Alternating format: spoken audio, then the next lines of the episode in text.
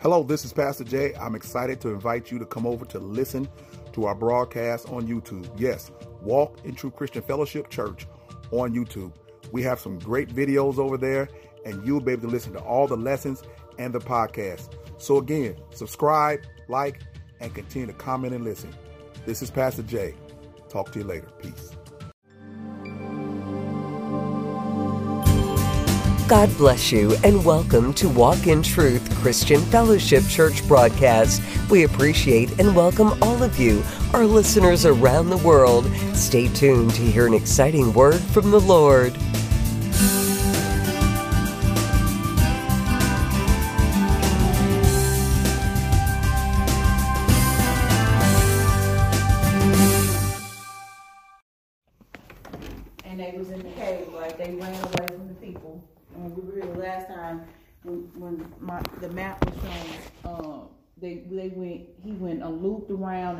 And, and did a whole bunch of stuff, and then came back home, right?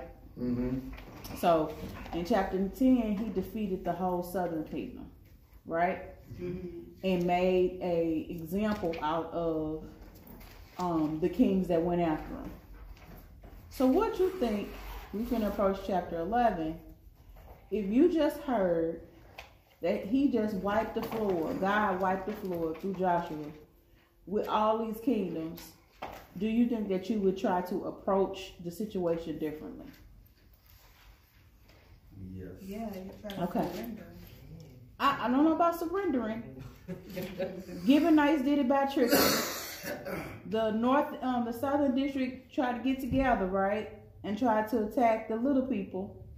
So you would think that the northern campaign would be different, right? Let's see what they do. Let's go to chapter eleven. So it says.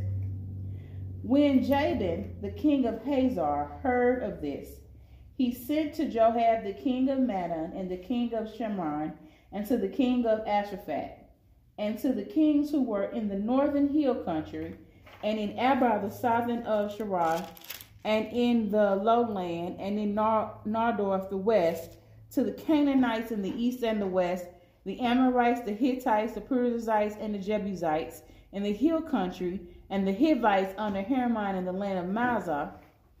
And they came out with all their troops, a great horde in number, like the sand that is on the seashore, were very many horses and chariots. And all these kings joined their forces and came in camp together in the waters in Merom to fight against Israel. So, did you do you think that they learned from what happened in chapter ten? No, they don't. So they in chapter ten it says the kings got together to conspire. Now in chapter eleven, the kings came together to conspire. So Gibeonites schemed, they got favor. The southern decided they gonna pick up, um, up, going to pick on the little guy, and the northern said we're not gonna wait for them to come and get us. We're gonna get them first, right? Now historians say that the army was, as you can see in the scriptures, it said the sands of the seashore. They said that the army was about 300,000 soldiers that came against Israel. 100,000 of them was the cavalry, 20,000 were chariots. So this is one of the largest um, armies that the Israel fa- Israel and Joshua faced. Now we know that there's not that many Israelites that's fighting. Considering this, let's just understand this. They just got through with their let's in in the scheme of um, continuity, they just got through with the Southern cam- campaign. I'm not saying that they just did the Southern campaign and then the next day they fought another war. Let's be realistic, right? Because the last time we were here, we found out it was two years between um, uh, Jer- uh, Joshua becoming the leader and the the walking around Jericho. Mm-hmm. Because we remember we went we went to the other book that we had I had presented the last time, right? Mm-hmm. And in that book, I think was it was it Joshua? Yeah, the book of Joshua that I talked about. It gave us a, an approximate time when all this happened, right? So I'm not saying that they fought the Southern campaign and did all this fighting, and then the next day they fought again, but it had to be relatively close in time, right? Um, and so um, let's talk about Hazar. Now, Hazar is the largest kingdom in a, in this alliance, and they the, they were the largest fortified city in Canaan. So, unfortunately for me, I don't have my map, but if you look in the maps in your Bible, you can kind of see where Hazar is in, rel- in, in relative to where, um, let's find um, M E R O M, and you can see that's where Joshua and them were, and uh, and where all the other people surrounded them. Is everybody in there um looking what I'm talking about? Yeah.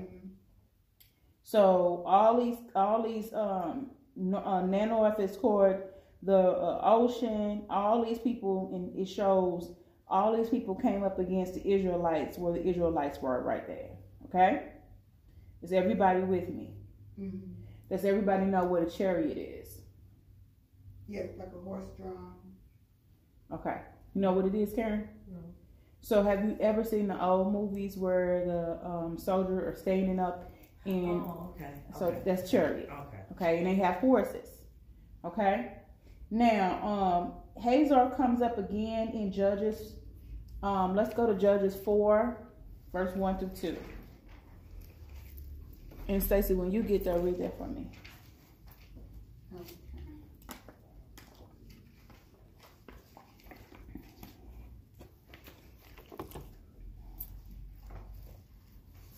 Judges 4, 1 through 2. Mm-hmm. After Ehud had died, the Israelites again did things that the Lord saw as evil. So the Lord gave them over to King Jabin of Canaan, who reigned in Hazor.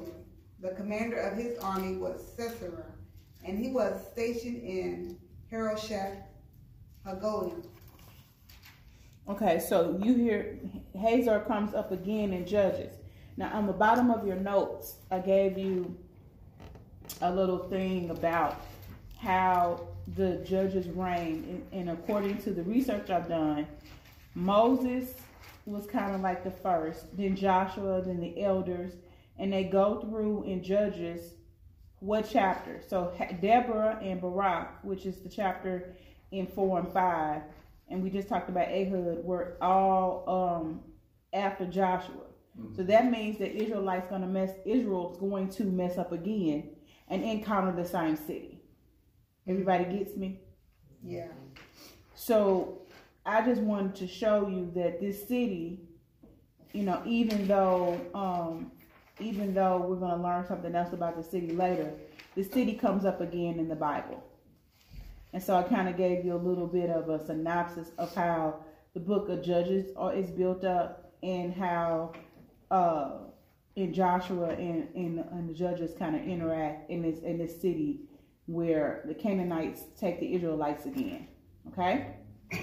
And that's something in the Bible. Israelites mess up and they get in captivity over and over again with almost the, the same actors or different, you know, descendants of the same actors. Okay? Is everybody with me? Any questions before we move on to verse? Anybody? Any questions before we move on to six? Eleven and six.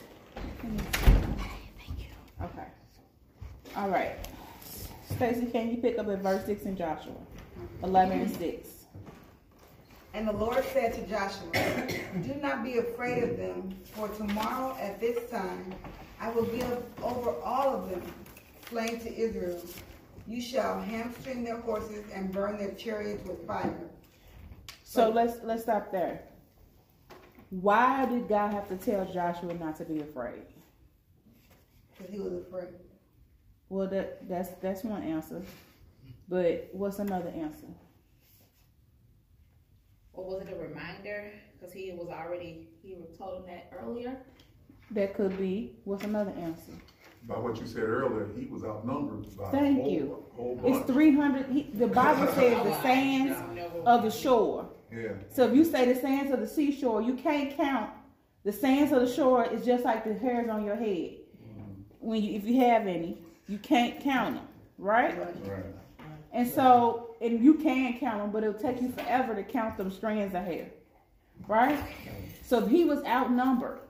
So if you have, if you looking and you see three hundred thousand people, you would understand why God said, "Don't be afraid."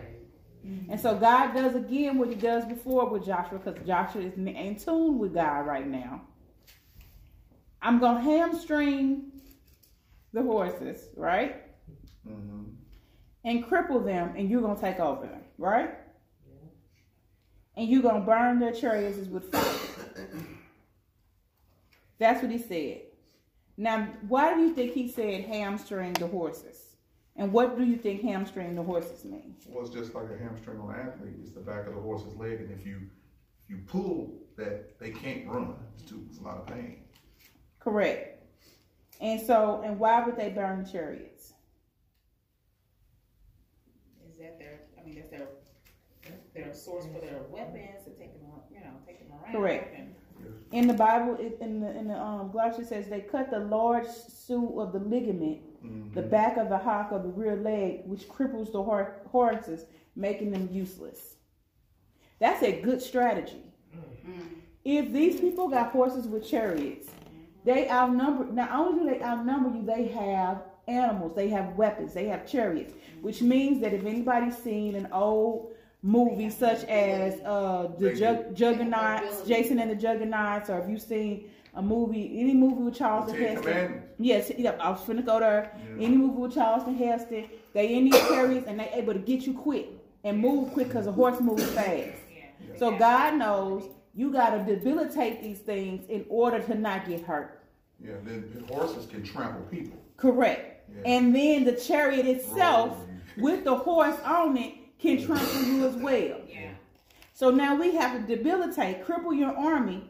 And the other reason is, is that God did not want Israel to have these horses and his chariots because they he wanted them to depend on him. Mm. Oh, okay. Okay. Think about it. It would have been an asset for them to get chariots. Mm-hmm. And horses, yeah. And the horses are, you know, are debilitated, but they still got they got donkeys and stuff like that. Right. They could have used that in the war. But that was one of the reasons. My sources say that it, it makes sense. I don't want nobody using this. If we're gonna fight, we're gonna fight on even footing.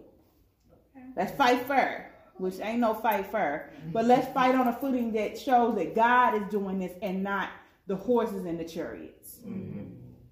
All right? So once again, it's showing that this is God's war because God told Josh- Joshua what to do. He's still in tune with him. Amen. So he's not in chapter 9 no more. Chapter 10 and 11, he is listening to God and he's being successful and victorious. Yes. Okay, let's go to verse 7, Nancy. So Joshua and all the people of war with him came upon them suddenly by the waters of Merom and attacked them. So they thought the north people thought they was gonna come to them and get them first, but God gave them a warning, and so Joshua went to attack them. Okay, go ahead. The Lord delivered them into the hand of Israel. So they defeated them and pursued them as far as Great Sidon and Misrephoth, Maim, and the valley of Mizpah to the east. And they struck them until no survivor was left to them. Okay, so if you have your map, and I apologize, I was running my mouth at court and left my cord. If you look on your um, map in your book, or if you Google it, Sinai is is way up in if you in, in the map. So they ran them once again. Remember when we talked about in chapter ten? These people keep getting run out, keep running which way?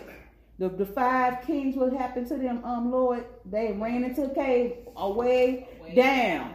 They weren't even nowhere near the battlefield. They ran and left their people.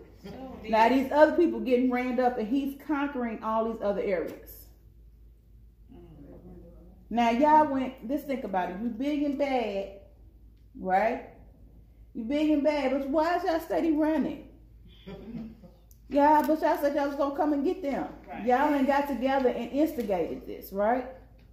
So um, they and he says, and, and they struck them until he left no remaining. So everybody died. Keep on. Joshua did to them as the Lord had told him. He hamstrung their horses and burned their chariots with fire. Keep on. Then Joshua turned back at that time and captured Hazar and struck its king with the sword. For Hazar formerly was the head of all these kingdoms.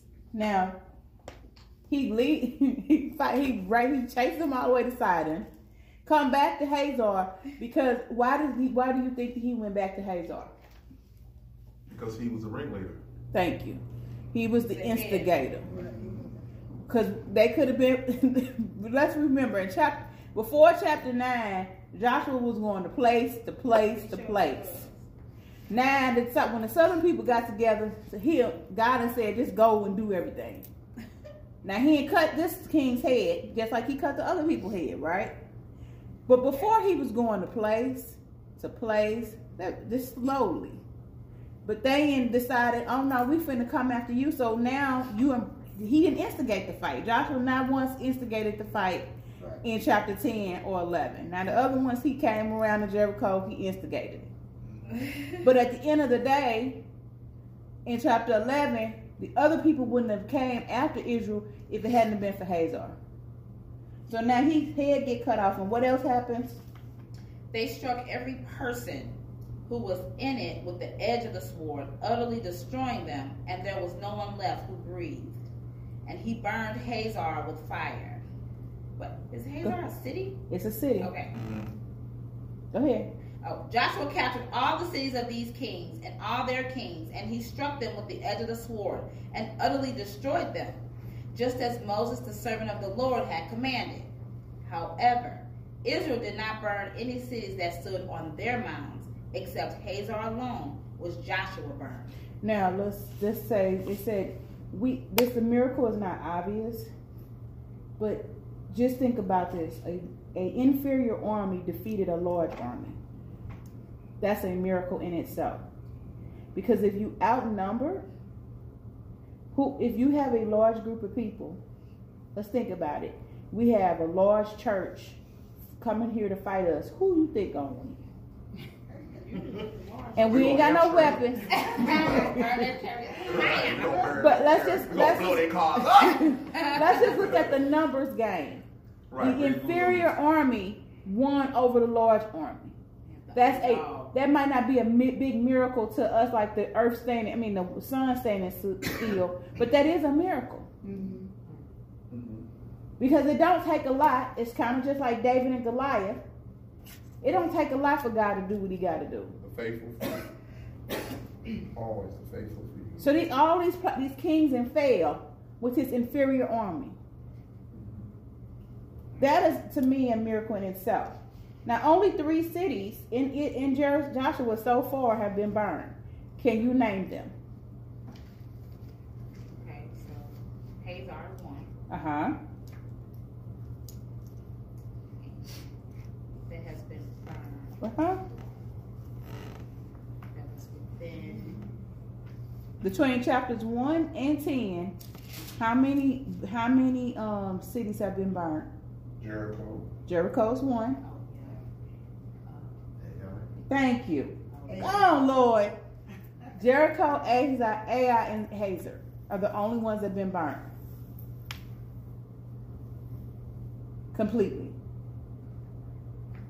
Now a whole bunch of people have died, but those are the only cities that have been burned. Burned, okay. Um, uh, Stacy, go. Everybody go to Psalm seventy-eight and fifty-five. 70, 80, and 50. What you say? Psalm seventy-eight and fifty-five. 75.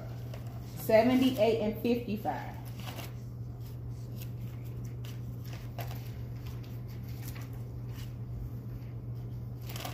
Now I say cities been burned. I didn't say people, because a whole bunch of people been burned.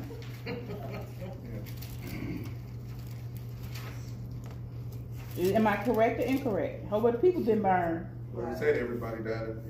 They, they also died the sword. To the sword, yeah. Yeah, but a couple of people got burned. And the Israel people got who got burned in Israel?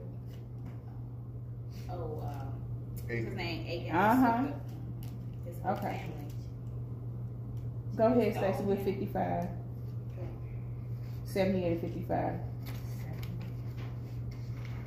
Seventy-eight fifty-five.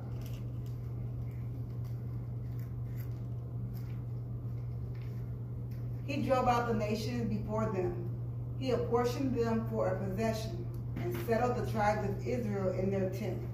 So what he's doing now in chapter 11 is that he did the northern campaign, he did the southern campaign, and so in chapter 11, God's promises are about to be fulfilled. Everybody see that, right? Mm-hmm. Because in order for to for Israel to take possession, you got to get the other people out. Of the of the land that you you think is yours. So they got to get, even though these people live there, let's say in legal terms they were squatters, and you got to get the squatters out, Yeah. even though it was these people's land. Okay, let's go. Um, let's go back to twelve and read to fifteen. Verse 15. Mhm. It says, The Lord had commanded Moses his servant, so Moses commanded Joshua, and so Joshua did. He left nothing undone of all that the Lord had commanded Moses. Okay, so let's go to Deuteronomy 20, 16 through 17, and see what Moses told him to do. 20, Deuteronomy 20, verses 16 through 17.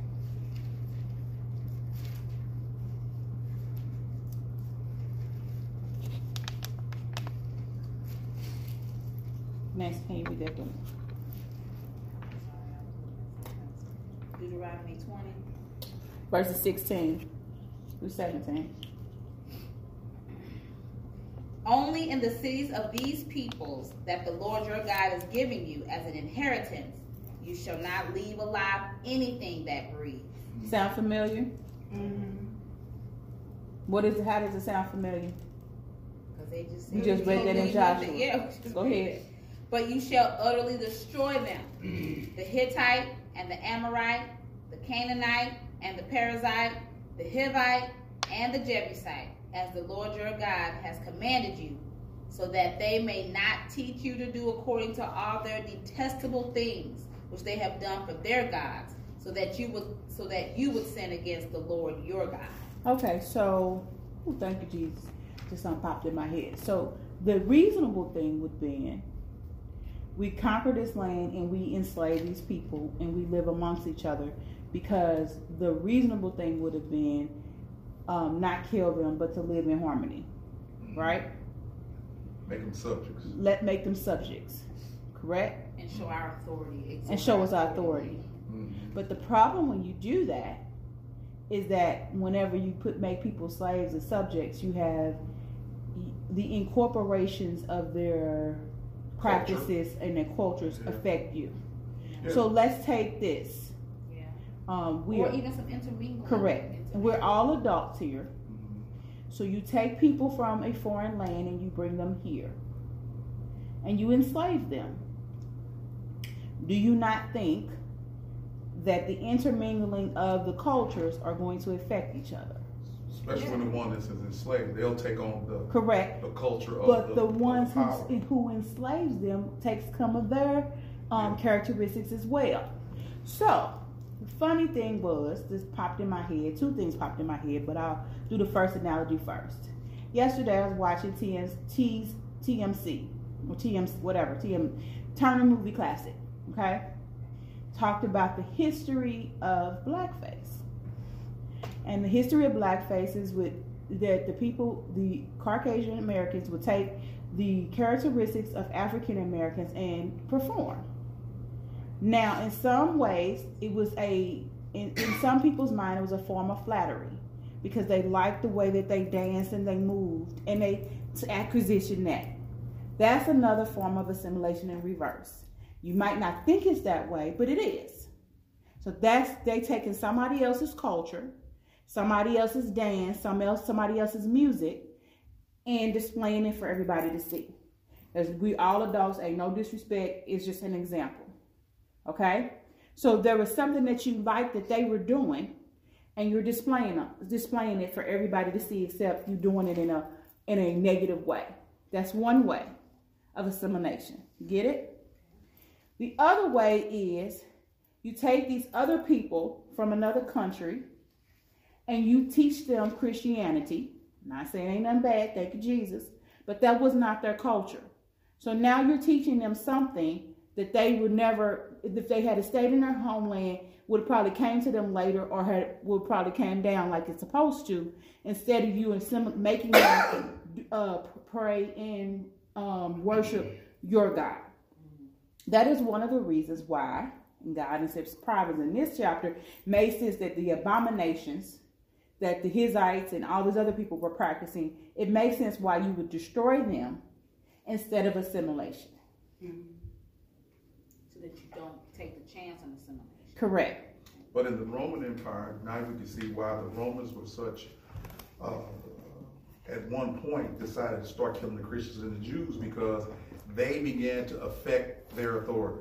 Correct. You know what I'm saying? The Romans didn't care that you kept. Romans were, were a whole different kind of breed, whereas they didn't care that you kept your ways, your rituals, as long as you paid your taxes. Think about the United States mm-hmm. government. As long as you pay your taxes and say Caesar's Lord, you can do what you want to do. But eventually, God knew that even with that for a period of time is okay, but eventually, that thing which you try to hold back becomes assimilated and popular. Correct. And they couldn't stop the, the Christians or the Jews. Correct. It was like a slow Yeah, it was a slow thing. Yeah. And so instead of incorporating and intermingling, because we see in the Bible what happens when you intermingle. Mm-hmm. Then the people start worshiping the idol gods. And they start doing things that that was look at Ezekiel time. Mm-hmm. When you intermingle, not saying this is the Old Testament uh, lesson. I'm not saying nothing for now. We're not applicating. But when you're in, intermingling and they are going against God's words, it's easier for you to assimilate than to go up against the grain. Yeah, somebody has to give. Yeah. So everybody ain't gonna be like uh, Meshach and Abednego and say we're not gonna worship this God and we're gonna go in this fire. If that had to be, you had the choice between getting burnt up and worshiping an, an idol God. Mm-hmm. I don't want to hear nobody say I'm gonna get burnt up. Right and they were anomalies. You know, they weren't the right. normal. They know, because they had already been assimilated. Correct. To a certain level. They had already been, and and and in some some aspects, been um, castrated or and never, and, never died. Correct. Yeah. So I don't. I'm not trying to be funny, but we ain't nobody. You, if you you say I got to go to the gas chamber or worship your idol, I don't know how many people gonna say I'm going to the gas chamber. So, so then even when we bring it to the New Testament, God is always saying light has no nothing in common with darkness. Correct. Holy has nothing in common with the profane. Correct. A little leaven leavens the whole lump eventually. And the difference between the Gibeonites and these other people was the Gibeonites were, even though they were conniving, they were smart enough to say, "Let me, let me do your light, because mm-hmm. I don't want to die." So What's the caller who was the whore in Jericho was smart enough to say, I found out who your God is. Mm-hmm. I want to live and I don't want to die. Mm-hmm. All these kings had choices. Let me ask you something. Because the Gibeonites tricked them, wasn't they part of the total destruction? Correct. And because they got tricked, correct. Eventually, what happened? What we say happened. They they started as as many as they destroyed that one tribe that, that got away with it infiltrated them. Infiltrated them. But at the time, they couldn't go against God's word right. because they promised that they would protect them. Right, so, and gave their word. And they, and they swore an oath under God's name. mm-hmm. So at that time, they couldn't. God didn't renege on it. They had to. They had to be strong. So let's go uh, sixteen. We just did six. Yeah, sixteen. Thus Joshua took all that land, the hill country and all the Negev, and all the, that land of Goshen, the lowland, the Arabah, the hill country of Israel, and its lowland. From Mount Halak that rises towards Seir, even as far as Baal Gad in the valley of Lebanon, at the foot of Mount Hermon. And he captured all their kings and struck them down and put them to death. Joshua waged war a long time with all these kings. There was not a city which made peace with the sons of Israel. Stop. The conquest of partially took seven years. Mm-hmm. Only Gibeon submitted without a fight. Took seven years to do this. So when we read in the Bible, we have to put it in context. It just didn't happen I'm killing some people today. I'm killing some people tomorrow. This took seven years. Because that's a lot of land to cross on foot. And a lot of people to coordinate together to get them to fight all together at one time. Exactly. Yeah. Go Just like a war now. Mm-hmm. We um okay, go ahead. There was not a city which made peace with the sons of Israel except the Hivites living in Gibeon. They took them all in battle. For it was of the Lord to harden their hearts to meet Israel in battle in order that he might utterly destroy them, that they might receive no mercy, but that he might destroy them just as the Lord had commanded Moses. Okay, so key the verse twenty is the key. It took who? Read that again. For it was of for it was of the Lord to harden their hearts to Now, meet Israel. So in what does that mean, y'all? That comes up in the Bible a lot. For the Lord, for the Lord, For the Lord let to harden go- the hearts. For the Lord to let them go with their natural disposition of born in sin and shaped in iniquity. He doesn't put any restraints up. They just go their natural way, which is a hardened heart. Mm-hmm. He doesn't actually do the harden. He just removes the restraints and let them move in their direction. He says God's. They said the note says here that this is judicial hardening. This is God's judicial hardening. hmm Um, it says that God turned the Canaanites' hearts to fight in order that Israel might be His ju- judging instrument to destroy them. They were fully guilty of rejecting the true God. They had an opportunity to say, you know what? Because there was a clause. Let's remember this clause. And that's the reason why the Gibeonites tricked the Israelites. There's a clause that says if they came in peace, mm-hmm. you wouldn't destroy them. So if they came in repentance, you have Correct. They still had a choice. They still had a choice. Some popped in my head the other day. You have a choice to worship God, but the choice, but your commitment is what your follow through.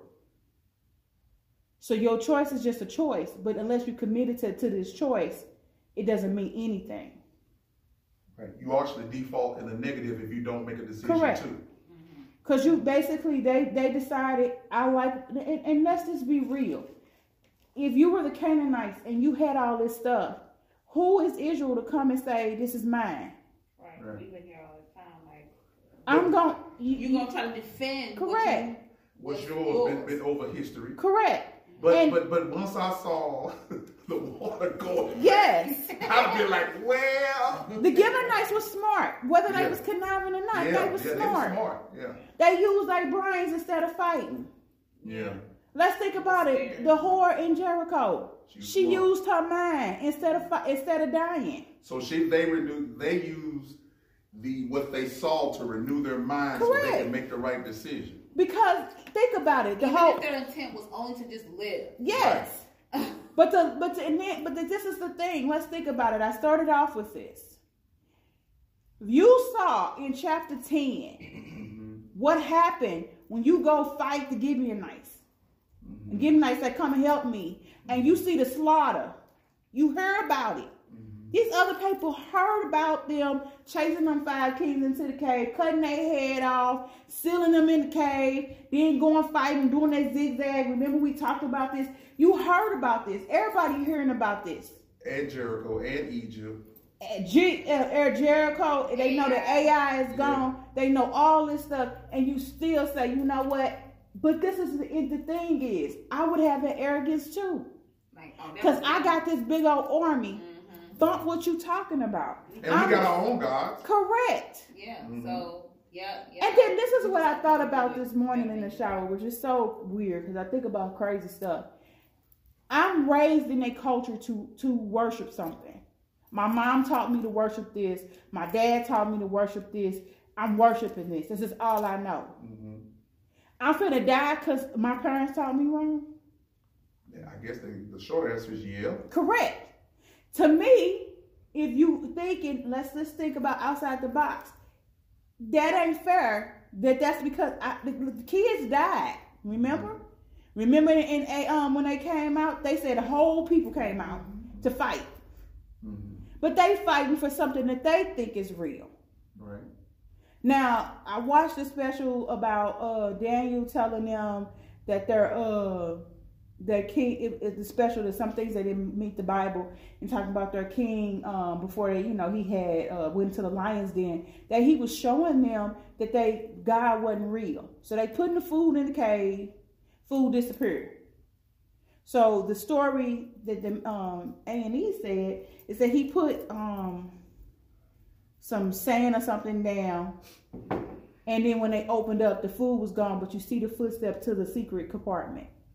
And that was one of the ways that he showed them that your your your your God ain't real. It's the priest who was taking the food.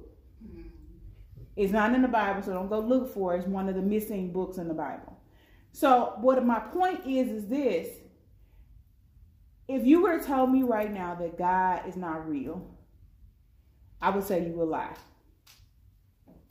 So in this situation, these people, the Hittites, the Perizzites, all the Hivites, you tell you telling them that they who they worship is not real, and so you got to die for it.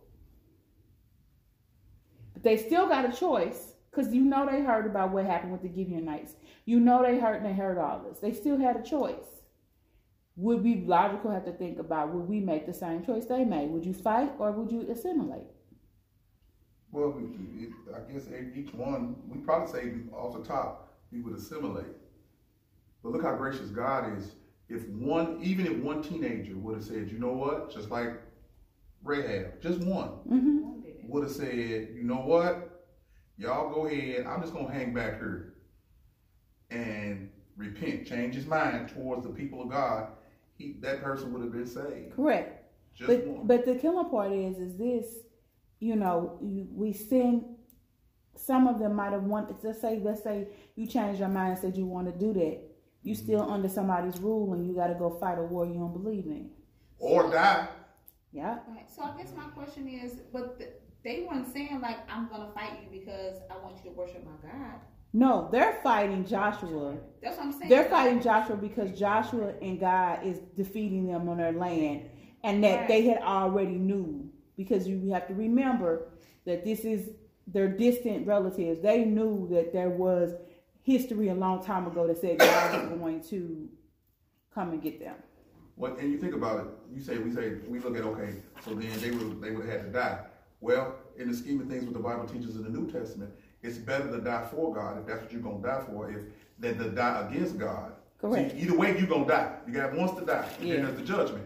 So if I'm gonna die, and I got a choice between going against my natural leaders and die for God's sake, because that's what God requires us to do if we need to, than following the crowd and dying at God's hand because I know, think about Romans 1. It tells us man has no excuse.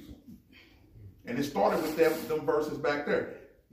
Venus is telling us, God don't care. God's like, look, I've shown you who I am. So you either gonna you either gonna you gonna be for me or against yeah. me, but you don't get to be neutral. And they had too many. This is let's look at this. We making it so simplistic, but it's to me this is a long period of time. You ain't heard about the sun standing still. You ain't heard about this water going up. You ain't heard about them defeating Jericho just by walking around it. Yeah. This ain't now. This ain't and 400 years of slavery in Egypt. Correct. From. And this ain't wise tales.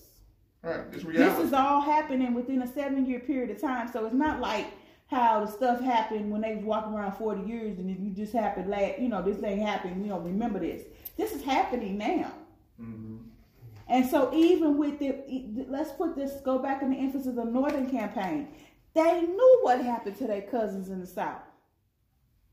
But they was like, no, that's not going to happen to us. Well, and that's just, if you, I mean, we do that now. Like today, it's like, oh, that's not going to happen to us, but it's it always can. Them. It's always, it happened to them. And now, and now we are in a reality that it could happen to us. Yes.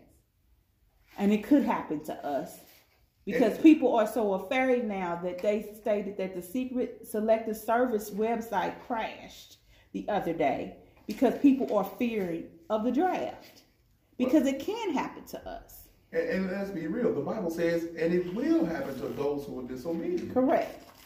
So in reality, I'm taking the application in that analysis. We always think it's not going to happen to us, but it will. When we take our focus off of what is important. Okay, let's go to verse 21 through 23.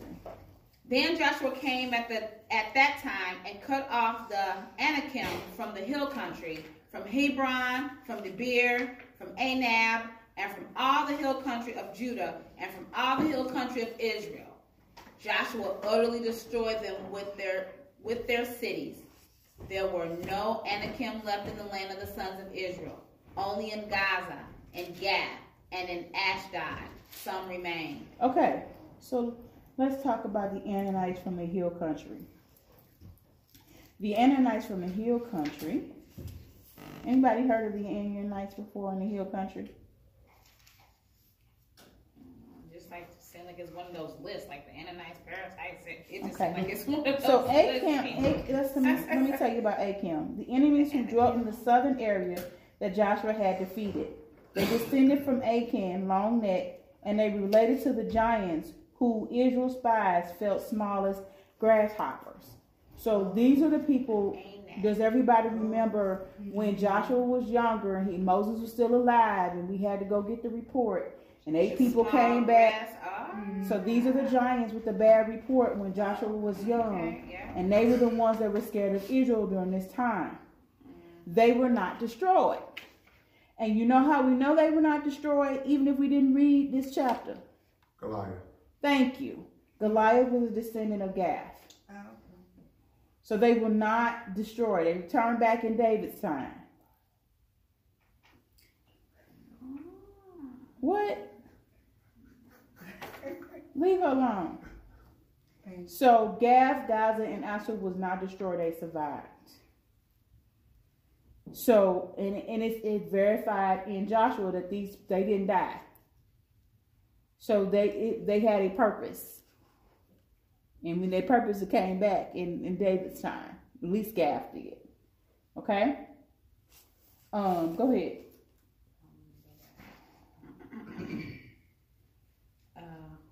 So Joshua took the whole land according to all that the Lord had spoken to Moses, and Joshua gave it for an inheritance to Israel according to their divisions by their tribes. Okay, let's go to Numbers thirty-four.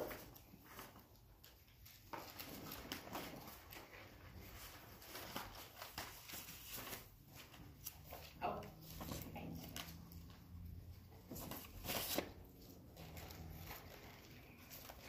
If you read Numbers 34, 2 through 13, it tells you how it's supposed to be broken up.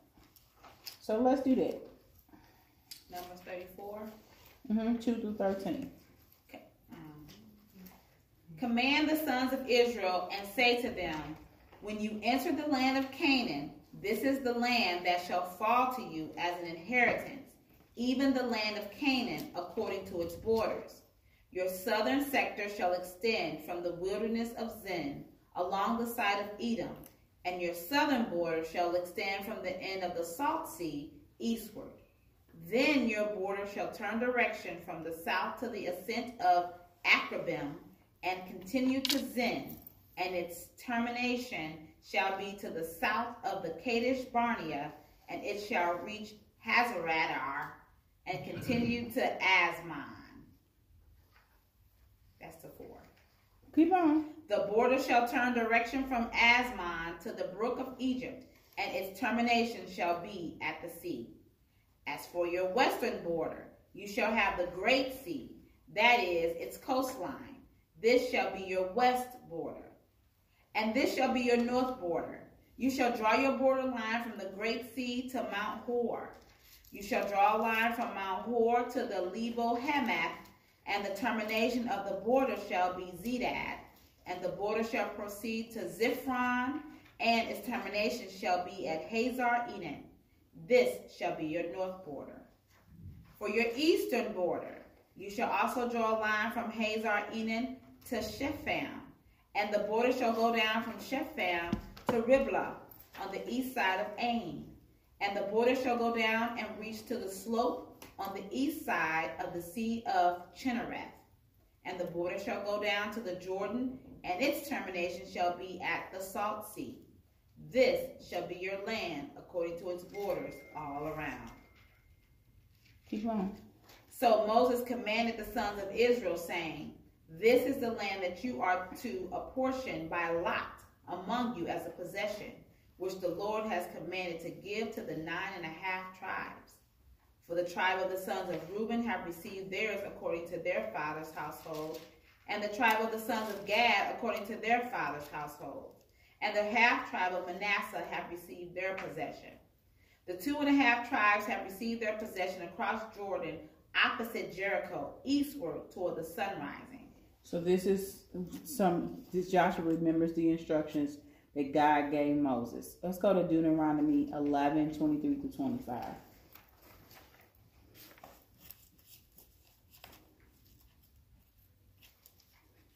And y'all do remember that in Ezekiel, they was gonna get they was gonna get this land back somehow.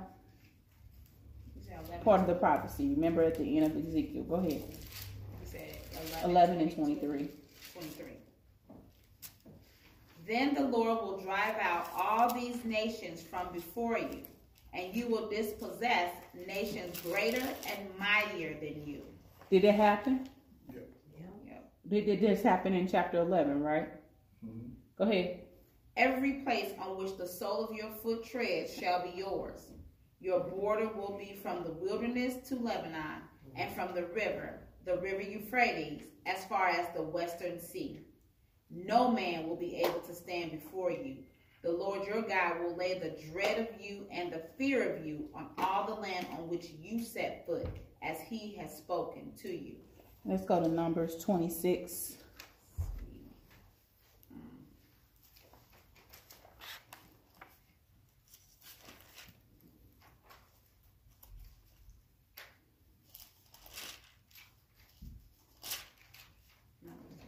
Fifty-two to fifty-five.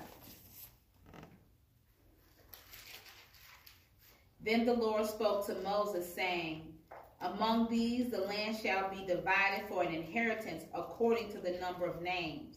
To the larger group you shall increase their inheritance, and to the smaller group you shall diminish their inheritance. Each shall be given their inheritance according to those who were numbered of them. But the land shall be divided by lot. They shall receive their inheritance according to the names of the tribes of their fathers. So now we understand why the tribes are named the way they're named. And Joshua has these instructions. So we go into chapter 11, and now we finally see the beginning of the allotment because it took them seven years. And, and we have to realize it wasn't these people wasn't gonna give up their land without a fight. And to expect something different is not human nature. And so we are in chapter 11, and at the end of chapter 11, he starts dividing um, the land. And then, um, and the land had rest from war. So he had conquered the northern, northern and the southern, and now they, they, they, they must be tired of fighting.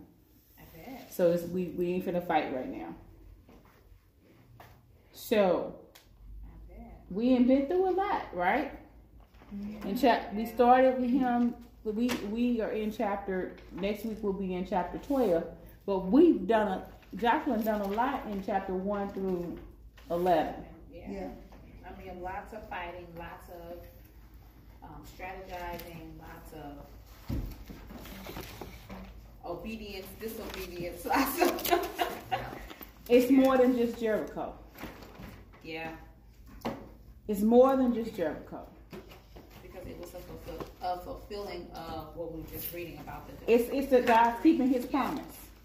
But we have, and we were talking about earlier, because remember we talked about the book of Jasper. Now we know this didn't happen. He didn't get his appointment, and then he started fighting. Hello, this is Pastor Jay with Walk in Truth Radio Podcast, and I want to invite all those within the St. Louis metropolitan area and around the world to come worship with us every Sunday at 8 a.m. at the Universal Church of Jesus Christ building, located at 2301 Wallace Avenue, Overland, Missouri 63114. We also have our Rescue Addiction Recovery Program on Mondays from 7 p.m. until 8 p.m. Our Bible studies are held every Tuesday at 11 a.m. and 7 p.m. You can also catch us, follow us, and subscribe to us on Facebook, YouTube, Instagram, and Twitter. Please come out and join us. Follow us. Follow our podcast. But most of all, get saved, sanctified, and full of the Holy Ghost. And always remember, walk in truth. And if you'd like to contact me by email, you can do so by going to Walk in Truth Ministries at yahoo.com or W-I-T-M-I-N at yahoo.com. Thank you and bless you, and we look forward to worshiping and fellowshipping with you. Peace.